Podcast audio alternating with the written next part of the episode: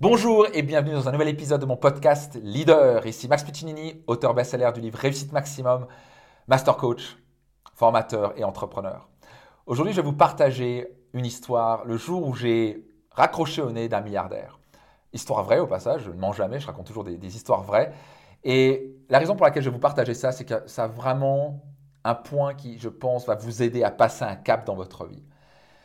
Et c'était quelques semaines après la sortie de mon livre Réussite Maximum, qui est très rapidement, en une semaine, est sorti best-seller sur Amazon. Donc j'étais partout, sur France 2, euh, partout, Forbes, dans la presse, etc. Et euh, j'ai cette personne qui me contacte par mon service client, qui me dit Ouais, cette personne qui dit qu'il est milliardaire, qu'il habite en Suisse, etc. Et qui veut te parler, etc. Et donc je me dis Ok, bah écoute, c'est toujours intéressant. Moi, des gens comme ça, c'est toujours intéressant et, de pouvoir voir Ok, je veux bien libérer mon agenda pour lui parler.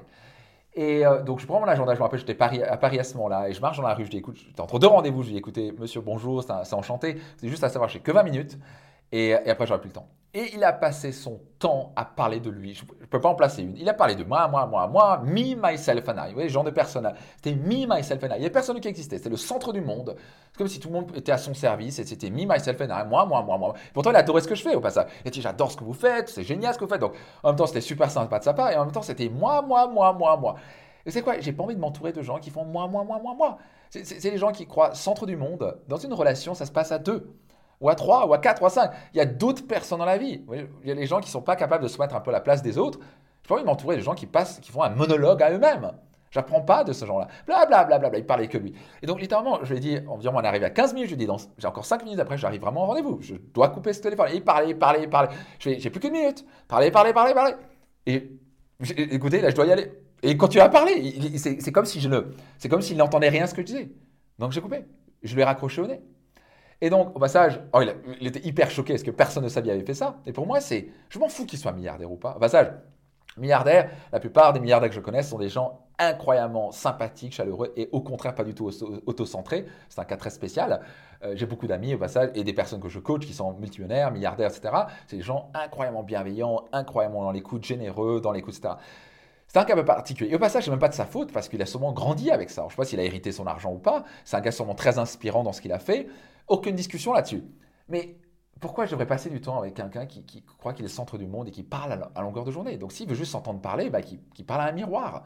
Mais je trouve que pour moi, une relation, pour que ça s'enrichisse, ça, va être, ça un peu une discussion. Comment on peut s'entraider, comment on peut discuter? Il y a un échange qui se fait. Complètement dingue. Et donc, pour moi, ça, c'est une règle d'or. Donc, il y a quelques années, vous aurez dit, oh, j'aurais raccroché un nez à un milliardaire, j'aurais dit, mais t'es complètement fou.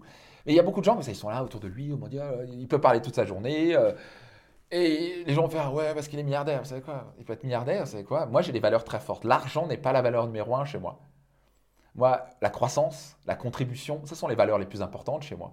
Donc, s'il n'y a pas de croissance et contribution dans une conversation, la conversation est close.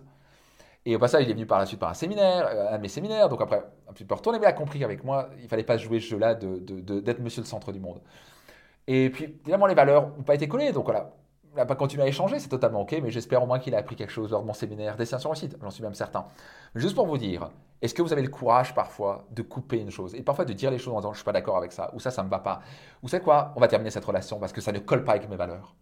Quand vous savez, vous savez moi j'avais ma mère qui, je l'ai vu grandir avec toujours, je me rappelle, cette femme qui s'appelait Marivonne.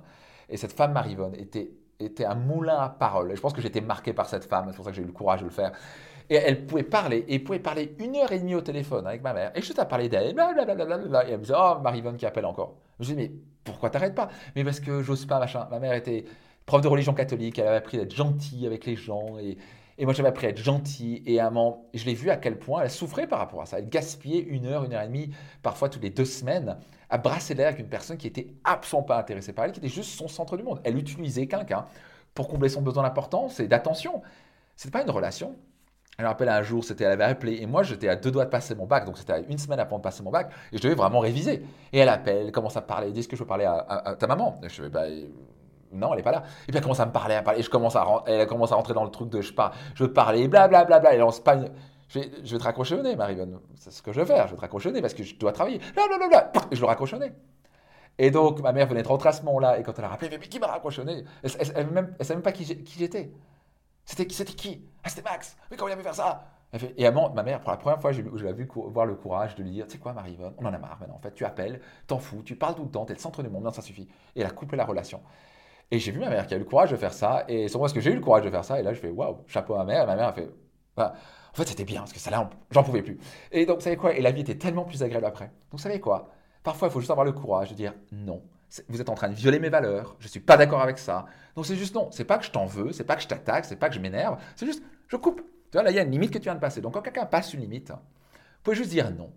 Et ça, c'est avoir du courage de préserver vos valeurs. Quand vous connaissez vos valeurs d'une manière claire, ce qu'on voit dans mes séminaires, et quand vous êtes après, vous êtes prêt à préserver vos valeurs, vous êtes quelqu'un d'intègre.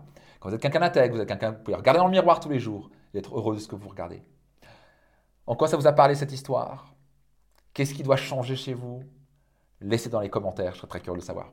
À très vite dans un prochain épisode de mon podcast.